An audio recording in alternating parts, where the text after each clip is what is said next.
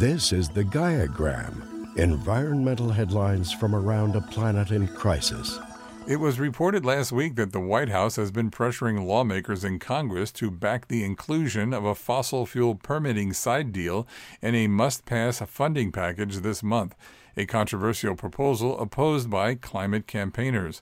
The permitting legislation was proposed by Senator Joe Manchin amid negotiations to pass the Inflation Reduction Act, but critics warn any increase in the rubber stamping of dirty fossil fuel projects would undermine much of the progress toward emissions reductions the IRA would provide.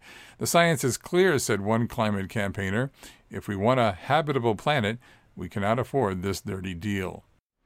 In a new paper in the journal Nature Climate Change, researchers estimated that Greenland's zombie ice, immense chunks destined to melt because of the changes that already have occurred, will boost sea levels by nearly a foot.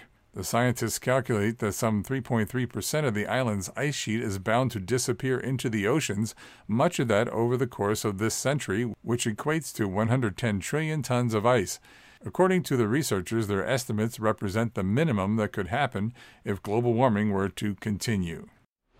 Planet Earth stands on the cusp of something that's only happened twice since 1950 three years of La Nina. Another year of La Nina means the world is hurtling toward $1 trillion in weather disaster damages by the time 2023 wraps up. The floods, droughts, storms, and fires will destroy more homes, ruin more crops, further disrupt shipping, hobble energy supplies, and ultimately end lives. It's hard to imagine that all of this destruction comes down to just a slight drop in temperatures way out in the gleaming blue waters of the equatorial Pacific Ocean, but it's more than likely. Up and down the Dead Sea on the Jordanian and Israeli coasts, the shoreline is pockmarked by sinkholes testifying to an environmental catastrophe. The Dead Sea is shrinking, and as it recedes, the freshwater aquifers along the perimeter of the lake are receding along with it.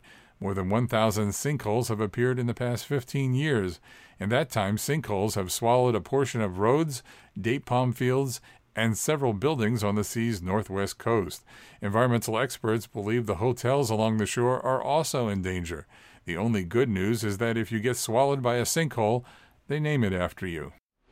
A new study recently published in the journal Environmental Research Communications has suggested that refreezing the poles by reducing the incoming sunlight would be both feasible and remarkably cheap. Researchers have devised a possible future program wherein high flying jets would spray microscopic aerosol particles into the atmosphere at latitudes of 60 degrees north around Anchorage City in Alaska and south near the tip of South America. These geoengineering ideas are controversial because there are no guarantees they can actually work as planned. Air Canada said last week it would buy electric planes for the first time with the acquisition of 30 battery powered regional aircraft from the Swedish company Heart Aerospace as more airlines turn to new technologies to lower emissions and fuel costs. Airlines are stepping up plans to tackle climate change as they face mounting pressure from regulators and environmental groups over the impact of billions of extra passengers expected to take to the skies in coming decades. Under a bill just signed by Governor Gavin Newsom, starting in 2027, Californians will be able to choose human composting as an alternative burial option. The environmentally friendly method involves human remains being placed inside steel vessels filled with biodegradable materials. The body then naturally decomposes over a 30 to 45 day period, creating a nutrient rich soil which can be given to loved ones or donated to conservation land. Advocates say the entire process is less harmful for the environment than other methods of burial like cremation, which releases large amounts of carbon dioxide into the atmosphere, or traditional casket burial, which often uses embalming chemicals and non biodegradable coffins. This was the Gaiagram environmental headlines from around a planet in crisis.